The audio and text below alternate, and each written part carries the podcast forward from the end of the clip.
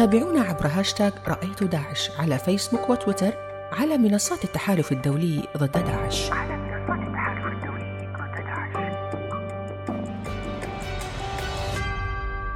مكتوب على المسجد ممنوع الدخول إلى المسجد لأنه مفخم. فها هو جامع النوري الكبير، هذا الجامع الذي كان شامخا في مدينة الموصل، وكانت مدينة الموصل الحدباء تزدهر وتفتخر بوجود هذه المنارة العظيمة فيه، والتي فجرها تنظيم داعش، ففجر هذا الجامع العريق. ألا مانك لابسة نقاب؟ وليش مانك لابسة لباس الإسلامي واللباس الشرعي؟ هل تنظيم هذا أدى المسيحيين، أدى اليزيدي، أدى المسلمين، أدى السنة أنفسهم؟ هذه هي مفارقة تنظيم داعش التي شهدتها عندما سرت في أطلال الموصل المحطمة بعد التحرير، وقد خلا أفقها تماماً لأول مرة من مئذنة النور الحدباء. في هذه الأطلال وهذا الحطام وهذه الأشلاء رأيت داعش.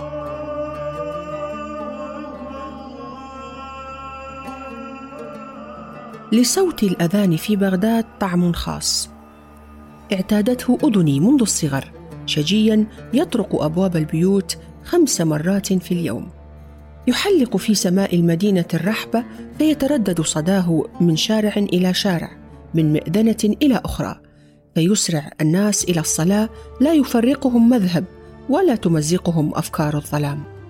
في رحلتي للبحث عن أسرار هذا الكابوس الذي عاشه أهل بلدي، سألت نفسي طويلاً: كيف يستغل داعش الإسلام ويتاجر به؟ يرفع شعارات دينية تتبنى فكراً متشدداً وفهماً مغلوطاً للدين ليحقق بالتالي أهدافه.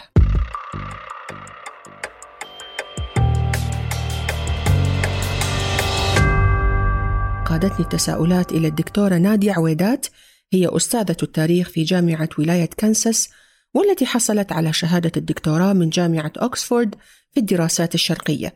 تشغل أيضاً منصب باحثة غير مقيمة في مركز نيو أمريكا للبحوث في العاصمة الأمريكية واشنطن، ولها العديد من الدراسات الأكاديمية حول الفكر المتطرف. دكتورة نادية، أهلاً بك في بودكاست رأيت داعش. أهلاً سهير، شكراً جزيلاً على استضافتي. كيف استغل داعش الإسلام ليبرر العنف والتدمير الذي قام به؟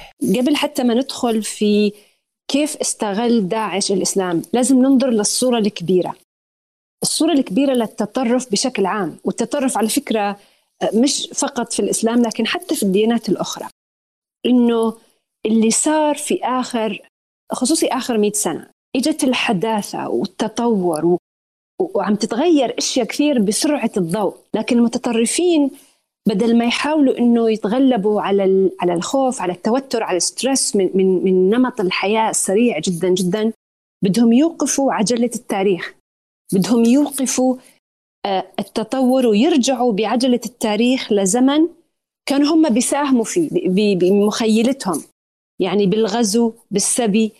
لأنه هيك هذا العالم بفهموه، كان عالم ساهم فيه العرب وكان فيه لهم أمجاد وعلى مستوى العالم. لكن في العالم الحديث عم بشعروا أنه كأنه التاريخ تركهم. طيب شو الدافع؟ ما هو الدافع اللي يدفعهم أنه يستخدمون الإسلام تحديداً؟ يعني زي ما ذكرت من شوي، أنه التطرف التطرف بمواجهة الحداثة، مواجهة التغييرات الكبيرة اللي عم بتمر بكل البشرية. شو إسلام المتطرف اللي بده يرجعه؟ زي ما حكيت لك، منه الإسلام الصوفي، منه إسلام آه إسلام ابن رشد، منه إسلام المعتزلة. هو إسلام محدد في نقطة تاريخية، إسلام السبي، الغزو، يعني الإشي اللي هو هو كفرد هيك فهمه، هيك فهمه إنه هذا الشيء كيف أنا أعمل تغيير، بدي أروح أغزي، بدي أروح أنكل بال بال بغير المسلمين من الأيزيديين. فبعكس بعكس جهلهم وبعكس تطرفهم. طب كيف وقع بعض المسلمين في في فخ هذه الأفكار المشوهة، فخ داعش؟ ومثل ما تعرفين حضرتك إنه المسلمين منتشرين حول العالم، ولو ولو يعني نشوف الإحصاءات نجد إنه داعش مكون من جنسيات من حول العالم من المسلمين. سؤال رائع سهير، كيف تم تجنيد مسلمين من حول العالم من دول حتى ما بتحكي لغات بعض. كيف مسلم نشأ في النار... في في بلجيكا ومسلم نشأ في، كيف تم تجنيده؟ تم تجنيده لأنه في آه رواية، في ناراتيف، آه يعني صار له مسح دماغ بناراتيف، صار له مين مين يتم مسح دماغه. بدك تنظري للعوامل النفسية. يعني قمنا بدراسة قمنا بدراسة آه بمؤسسة نيو أمريكا عن التجنيد، وجدنا إنه المجند له دور كبير كبير كبير. كثير من اللي تم تجنيدهم بيشعروا بالوحدة مثلا، بيشعروا بالعزلة، بيجيهم هالمجند اللي بيحكي لهم أنت يا رجل كمسلم أو أنت يا مسلمة، أنتوا إحنا المفروض نغزو العالم، إحنا ن... يعني بيحشوهم أفكار إنه أنت لازم. فالعلاقة كثير يعني أساسيا اللي اللي اكتشفناه بهذا البحث إنه العلاقة فردية، يعني العلاقة one on one أغلب الأحيان يتم التجنيد باستغلال الضعف النفسي، فالاستغلال العاطفي، وبيكون هذول الأفراد أصلاً عندهم مشاكل عاطفية، أصلاً عندهم مشاكل نفسية، أصلاً بيعانوا. فلما بيشوفوا حداً بعطيهم كل الاهتمام والحب وبدعمهم، فبسهل جداً مسح دماغهم. دكتورة، اللافت جدا طبعا وأثناء قراءتي لسيرة حضرتك، لديك تجربة بحثية بالاطلاع على دفتر مذكرات. هذا الدفتر مكتوب بخط يد أسامة بن لادن، كان مسجل به هذا الدفتر أفكار ملاحظات، وتم العثور عليه في مقر الأخير. شو انطباعك من مسكتي هذه المذكرات المكتوبة بخط يده وقرأتيها؟ شنو اللي قرأتيه؟ سهير، بصراحة صدمت صدمت مما قرأت. والمذكرات زي ما حكيتي بخط الإيد، وكانت يعني تدون تدوين للمحادثات العائلية لبن لادن مع بناته وزوجاته. تعرفي كان عنده مع ثلاث زوجات وأبنائه وبعض أحفاده. فصدمت بما وجدت، لأنه يعني زي ما بتعرفي بن لادن من أهم أعلام الإرهاب. فكر القاعدة يعني أدى لقتل مئات الآلاف من المسلمين وتدمير كم بيوت، كم مساجد، كم ف... وكان كان هذا الدفتر بي... بيدون شو بن لادن. كان بن لادن عم بيشوف الربيع العربي. بتعرفي إنه الربيع العربي كان كان بي... بناحية ما علماني، يعني ما الربيع العربي ما نادى ب... بدولة دينية. فكان بن لادن عم بيشاهد التلفزيون وعم بكتب ملاحظاته، وكان عم بيجهز لخطاب الذكرى العاشرة لحوادث الحادي عشر من سبتمبر. م. فكان بيشتغل مع بناته إنه شو رح نحكي بالخطاب وشو رح كذا. وهو عنده عنده طبعاً زي كل النرجسيين عنده انطباع إنه هو جداً مهم، إنه أي كلمة بحكيها ممكن إنها يكون لها تأثير كبير بالعالم. نعم. ف فمن إيش أهم الأشياء اللي هو نادى فيها، كان بده ينادي فيها بالكتاب؟ هاي الإشي الصادم سهير، وهو أكبر دليل على فشل منظومة الإرهاب. أول إشي إنه بحكي إحنا مليان عندنا مواهب مواهب إسلامية في الخارج. شوف لك الغرب كم مركز بحوث. في عنا تحديات بالغذاء، تحديات بالبيئة. ليه ما عنا مراكز بحوث؟ لازم إحنا نشكل مراكز بحوث لاستغلال الطاقات الهائلة الإسلامية. يعني شوف لك أكبر إرهابي عم بحكي لك أهمية مراكز البحوث. يعني كان في مراكز بحوث تحت القاعدة. هل يمكن حتى إيجاد البحوث؟ أنا جزء من مركزين للبحوث، ويلسون سنتر ونيو أمريكا. يعني بدها حرية فكرية وتداول للأفكار وتحدي للأفكار، وهالحرية الفكرية مستحيلة طبعاً تحت أي منظومة سلطوية سواء دينية أو غير دينية. لكن هو أدرك بالنسبة له يعني هلأ رح يكون في دولة إسلامية جديدة ورح تكون ناجحة، ولحتى تكون ناجحة بدنا بدنا علم، مش غزو، مش جهاد، مش سبي، بدنا علم. لأنه العلم التطور عم بيصير بالبشرية، منه بالجهاد. غريب دكتورة، لأنه أسلوب جداً بعيد عن عن العلم. بالضبط.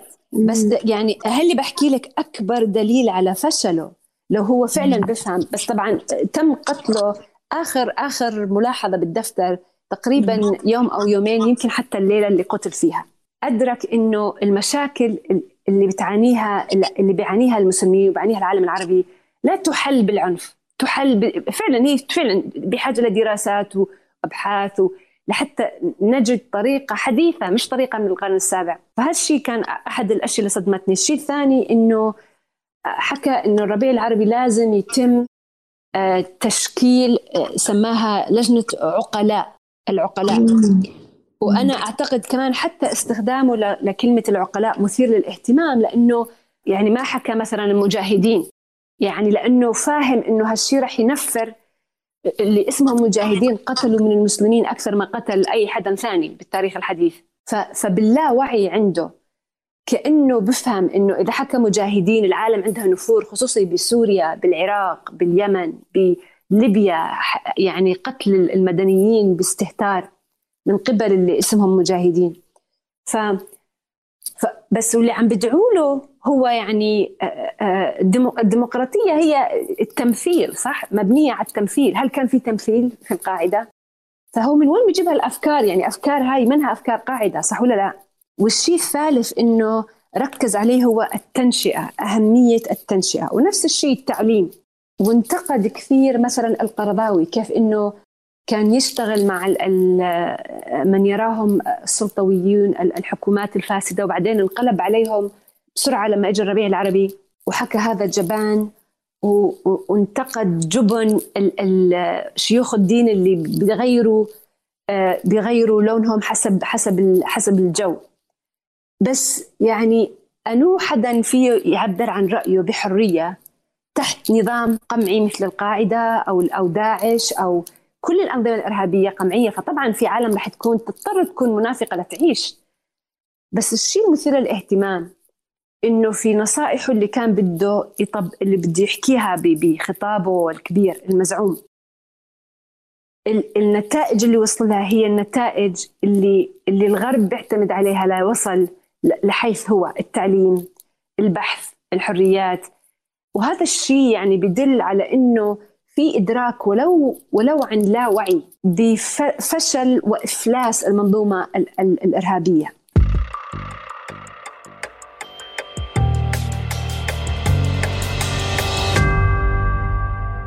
المسيحيون واليزيديون والصابئة نالهم من عنف داعش وتشددهم الكثير، لكن المسلمين مثلوا النسبة الغالبة من ضحايا هذا التنظيم المتطرف. توجهت للدكتور صلاح العبيدي رئيس منتدى علماء الموصل لأسأله: دكتور صلاح أهلا بك، لماذا معظم ضحايا داعش كانوا من المسلمين؟ وكيف تستحل دماء الأبرياء بتفسيرات محرفة جدا ومشوهة من القرآن؟ إذا كان إخواننا المسيحي المسيحيون والأيزيديون وغيرهم من الأديان الأخرى غير الدين الإسلامي قد نالهم أذى كثير من عصابات داعش الإجرامية، فإن المسلمين في نينوى والموصل والمناطق التي احتلها داعش قد كان لهم النصيب الأكبر من هذا الأذى، قتلا وتشريدا واعتقالا وإخفاء قسريا وتعذيبا وما شابه ذلك. السبب في هذا يعود لأمرين مهمين. الأمر الأول هو عدم موافقة المسلمين على أفكار داعش وعدم تأييدهم له، والسبب الثاني أنهم يرون أن داعش يرى هؤلاء المسلمين مرتدين لأنهم لم يوافقوا على عقائدهم وأفكارهم وتصرفاتهم الضالة.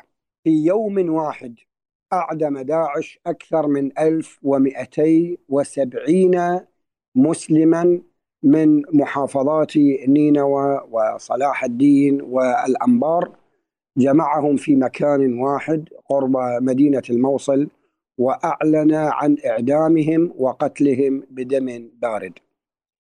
المسلمون وأهل السنة بالذات أصول عقيدتهم واضحة، يعملون تحت الشعار أننا لا نكفر أحدا من أهل القبلة بذنب ما لم يستحله، لا يكفرون مرتكب الذنوب الكبيرة والصغيرة، يرون قلوبهم مفتوحة لجميع المسلمين من المذاهب الأخرى، يرون قلوبهم مفتوحة للإنسانية جمعاء على اختلاف مذاهبهم وأديانهم ومللهم ونحلهم. لماذا؟ لأنهم يرون أن الدين مسألة خاص مسألة خاصة يختص بها الإنسان، وهو اختيار شخصي لا يمكن أن يفرض على الإنسان فرضا، بل هو نوع من الحرية الشخصية، حرية في الفكر، حرية في السلوك، حرية حتى في طبيعة التعامل مع الآخرين. داعش لما رأى أن الفريق الأكبر الذي سيعمل على تسقيطه فكريا ويعمل على تجفيف منابعه الفكرية هم أهل السنة، صب جام غضبه وانتقامه على أهل السنة تحديدا، وتحديدا علمائهم وأساتذتهم ومفكريهم. فكان ما كان من المصائب العظيمة التي منها ما سجلها التاريخ وتناقلها الإعلام، ومنها ما غفل عنها التاريخ وغفل عنها الإعلام، وكثيرا ما هي. دكتور صلاح، أنت حاصل على الدكتوراه في القراءات القرآنية، باحث في العلوم الشرعية واللغوية، أستاذ جامعي، بينما إذا تلاحظ معظم أعضاء داعش يجوي من خلفيات بعيدة تماما عن العلم الشرعي أو الديني، كثير منهم أصلا ما حاصل على التعليم الكافي. تعتقد أنه الجهل كان سبب في استسلام الكثيرين لأفكار داعش المشوهة؟ إن انخراط الكثيرين في صفوف داعش جاء من جهة ثلاثة أسباب، ولعل السبب الرئيسي في هذا الأمر والسبب الأقوى هو الجهل في دين الله عز وجل. لا يخفى عليكم أن الغيرة الإسلامية موجودة، ومن حق الإنسان أن يغار على دينه ويغار على عقيدته ويغار على وطنه ويغار على أهله ويغار على قومه ويغار على نفسه. فهناك الكثير من الشباب المتحمس الذين يعانون فورة الشباب، الشباب فيه فورة، ربما أخذوا جانبا من العلم الشرعي، أخذوا شيئا قليلا من العلم الشرعي لم يؤهلهم إلى الفهم الصحيح، وأخذهم لهذا العلم الشرعي لم يكن على يد العلماء والأساتذة الكبار العارفين، وإنما أخذوه من بعض الكتيبات الصغيرة التي تتبنى جانبا واحدا من الفكر متطرف. قرأ الشاب هذا الكتاب، بنى على ضوء فهمه الخاص، أخذوها، تلقفهم الإعلام المتشدد للقاعدة وداعش وما شابه ذلك، وجنابكم تعلمون عدد المواقع الإعلامية في فيسبوك وتويتر وويب سايت وما شابه ذلك من المواقع التي تديرها الجماعات التكفيرية. أو إضافة إلى ذلك التعليم السلبي للكثير من المؤسسات الدينية عندنا في العراق وفي خارج العراق، نحن نلقن الطالب تلقينا لا ننمي فيه الأفكار. طبعا لا أقول نحن يعني في المنتدى أو في جامعاتنا، وإنما نقول بصفة عامة نحن نعاني سلبية في التعليم. هذا الطالب لم يقتنع بما يأخذه، لم يقتنع بما يقرأه، يرى أن المسلمين مضطهدين في بورما وفي أفغانستان وفي العراق وفي مختلف أنحاء الأرض. الغيرة على دينه، الغيرة على إخوانه المسلمين تثير فيه رغبة الانتقام، رغبة الدفاع، رغبة الانتقام لدين الله عز وجل، الدفاع عن دين الله عز وجل. هكذا يتصور، هكذا يتصور، ولا يتصور أبدا أن الدفاع عن هذا الدين لا يكون بهذه الطريقة. ست سهير، مشكلتنا الوحيدة مع الجماعات التكفيرية هي الجهل في دين الله. هذا راح يقودني لسؤال آخر عن التجدد أو تجديد الفكر الديني. إحنا اليوم إذا إذا مسؤول الإعلام عن هذا الموضوع أو بكل بكل وسائله موضوع الجهل بالإسلام، وبالتالي تهيئة الأرضية حتى تنضم عناصر كثيرة لداعش، اليوم في موضوع تجديد الفكر الديني شنو المطلوب؟ تجديد الخطاب الديني لا يعني أن الحرام يكون حلالا أو أن الحلال يكون حراما أبدا. تجديد الخطاب الديني نعني به بعث جديد لأفكار الدين الإسلامي في من منطلقات إسلامية تلائم عصرنا على قاعدة الحلال ثابت والحرام ثابت، وإنما التجديد يكون كيف؟ بعدم جر خلافات الماضي والخلافات التاريخية المقبورة في بطون الكتب والمصادر وإسقاطها على الواقع. التجديد يكون في آليات طرح العقيدة الإسلامية من قاعدة يا أيها الناس إنا خلقناكم من ذكر وأنثى وجعلناكم شعوبا وقبائل لتعارفوا. التعارف يقتضي التعايش السلمي، يعني من المقتضيات من المسلمات المنطقية للتعارف بيني وبينك أن نتعايش تعايشا سلميا، نتعاون في القواسم المشتركة بيني وبينك. هناك قواسم إنسانية، قواسم أخلاقية، قواسم فكرية، عوامل مشتركة كثيرة بين أبناء البشر يتعاونون فيها، ثم يتناصحون فيما يختلفون، يتناقشون فيما يختلفون فيه، ويوظفون هذا الاختلاف لتنوع الحياة البشرية وبناء المجتمع البشري. سيدتي الكريمة، النبي صلى الله عليه وسلم عندما دخل المدينة المنورة كان هناك يهود ومسيحيين ووثنيين يعبدون الأصنام، فكان أمامه ثلاثة أديان. ما عرف في يوم من الأيام أن النبي صلى الله عليه وسلم وهو كان الحاكم الأعلى والرئيس الأعلى للدولة المسلمة والنبي المؤيد بالوحي وبين قومه وبين أهله وبين ناسه والملك الأكبر لمملكة الإسلام، ما عرف عنه أنه ظلم يهوديا أو مسيحيا أو حتى وثنيا. والله عز وجل عندما يقول لتعارفوا، فإنما القصد من التعارف البناء الحضاري والبناء العمراني والبناء الاجتماعي للإنسان قبل الحياة. دكتورة نادية، برأيك ما هي الفجوات الفكرية، إذا صح التعبير هنا نستخدم فجوات فجوات اللي استغلها داعش بحيث يجذب مناصرين له؟ ما بدي أحكي لك يا سهير، أنت بتعرفي وكل مواطن بالعالم العربي بيعرف عن هموم المواطن العربي وتحديات المواطن العربي وال يعني قمة الفرستريشن، في إحباط في إحباط كبير في حياة المواطن العربي.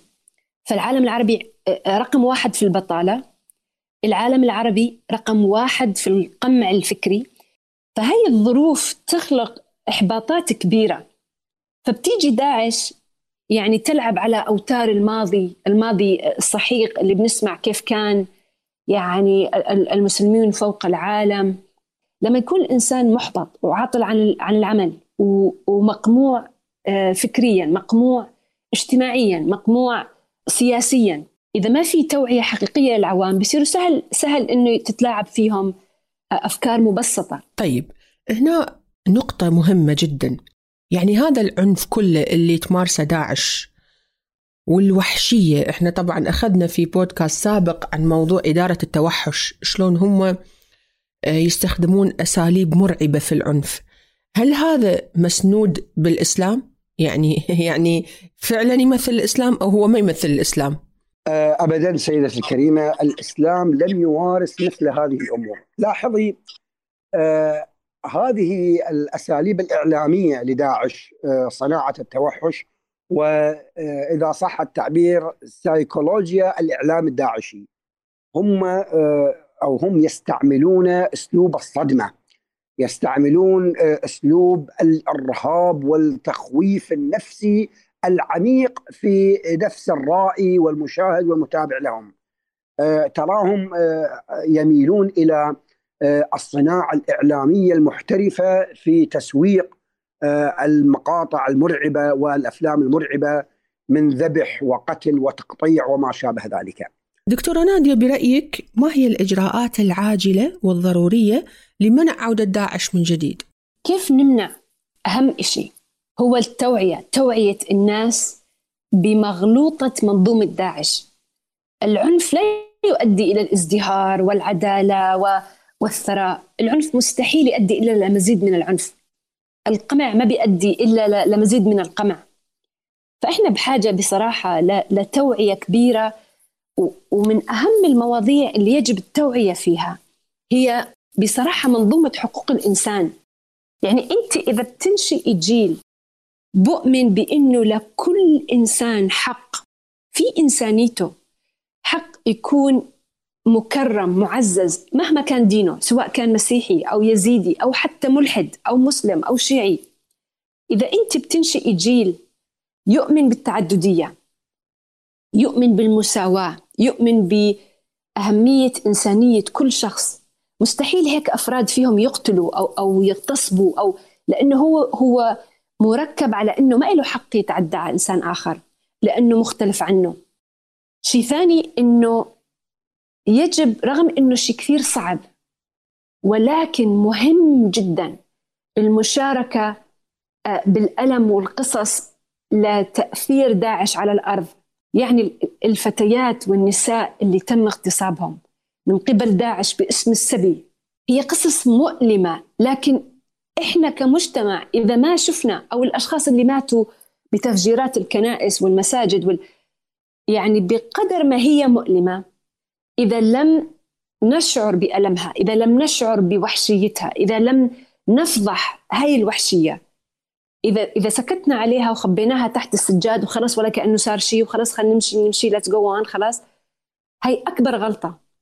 لأنه إذا ما تم فضح الجرائم وفضح، مستحيل إنه نقاتل هاي الجماعات المتطرفة. دكتور صلاح، خليني أستشهد بحديث نبوي يقول: سيخرج في آخر الزمان قوم أحداث الأسنان سفهاء الأحلام، يقولون من خير قول البرية، يقرؤون القرآن لا يجاوز حناجرهم، يمرقون من الدين كما يمرق السهم من الرمية. هل ينطبق هذا الحديث الشريف على داعش؟ سيدتي الكريمة، طوال قراءتي لتاريخ الجماعات الضالة خاصة الخوارج والتكفيريين، والله يا سيد سهير ما وجدت كتابا مؤلفا لهم يقوم على أصول علمية دقيقة ومناظرات علمية دقيقة، وإنما نجدهم عالة على الآخرين، يأخذون آية من هنا ويفسرونها تفسيرا خاطئا، يأخذون حديثا من هنا ويفسرونه تفسيرا خاطئا، يلوون عنق النص. فحدثاء الأسنان ليس فيهم حكمة الشيوخ، ما عندهم حكمة الشيوخ، ولم يجلسوا إلى الشيوخ وكبار السن ليعلموهم أو ينقلوا لهم تجاربهم في الحياة. سفهاء الأحلام يعني أحلامهم عجيبة غريبة، أحلام أشبه ما تكون بالخيال. طيب يا أخي، أين أنت وأين هذا الكلام منك، ومن أنت وما أنت وكيف ستحكم وكيف س... و... و... وأنت عبارة عن نكرة لا علم ولا إمكانية ولا مادية ولا. فأحلامهم سفيهة، أحلام خيالية. حقيقة هم أقلية، لا يمثلون نسبة واحد بالمئة من المسلمين، إن لم... لم يكن أقل، ولكن بسبب استغلال هذا الجانب من الكثير من الجهات المغرضة التي تريد تشويه الإسلام وتشويه صورة الإسلام، نرانا نعظم بهذا الأمر ولخطره أيضا. هذا الأمر خطير جدا، يجب علينا أن نحصن أبناءنا وشبابنا من هذا الفكر، ابتداء من الدراسة الابتدائية إلى الدراسات العليا في الجامعة، في الماجستير والدكتوراه، في التربية والتعليم و الإعلام ومختلف قطاعات الحياة. شكرا جزيلا دكتور صلاح العبيدي، رئيس منتدى علماء الموصل، على وجودك معنا. وأيضا أشكر ضيفتي الدكتورة نادية عويدات، أستاذة التاريخ في جامعة ولاية كنساس، الحاصلة على الدكتوراه من جامعة أكسفورد في الدراسات الشرقية.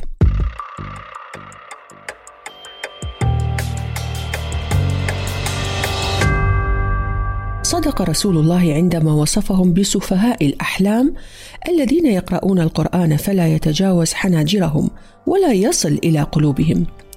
كان الدين بالنسبة لهم مجرد وسيلة يستغلونها لتحقيق أهدافهم، وتجارة يستثمرونها لتحصيل المكاسب والأرباح. وهذا ما يقودني إلى المحطة التالية في رحلتي للبحث عن خفايا داعش، إنه المال ببساطة، الدولارات والنفط وخزائن التنظيم المكدسة بالغنائم. سأحاول أن أفتحها معكم وأطلع معكم على أسرارها، ولكن في الحلقة التالية من رأيت داعش. يمكنكم الاستماع إلى حلقات رأيت داعش عبر موقع التحالف الدولي دبليو دبليو دبليو دوت ذا غلوبال كوليشن دوت أورغ وعبر منصات أيكاست وبوديو، ومن خلال هاشتاغ رأيت داعش على مواقع التواصل الاجتماعي.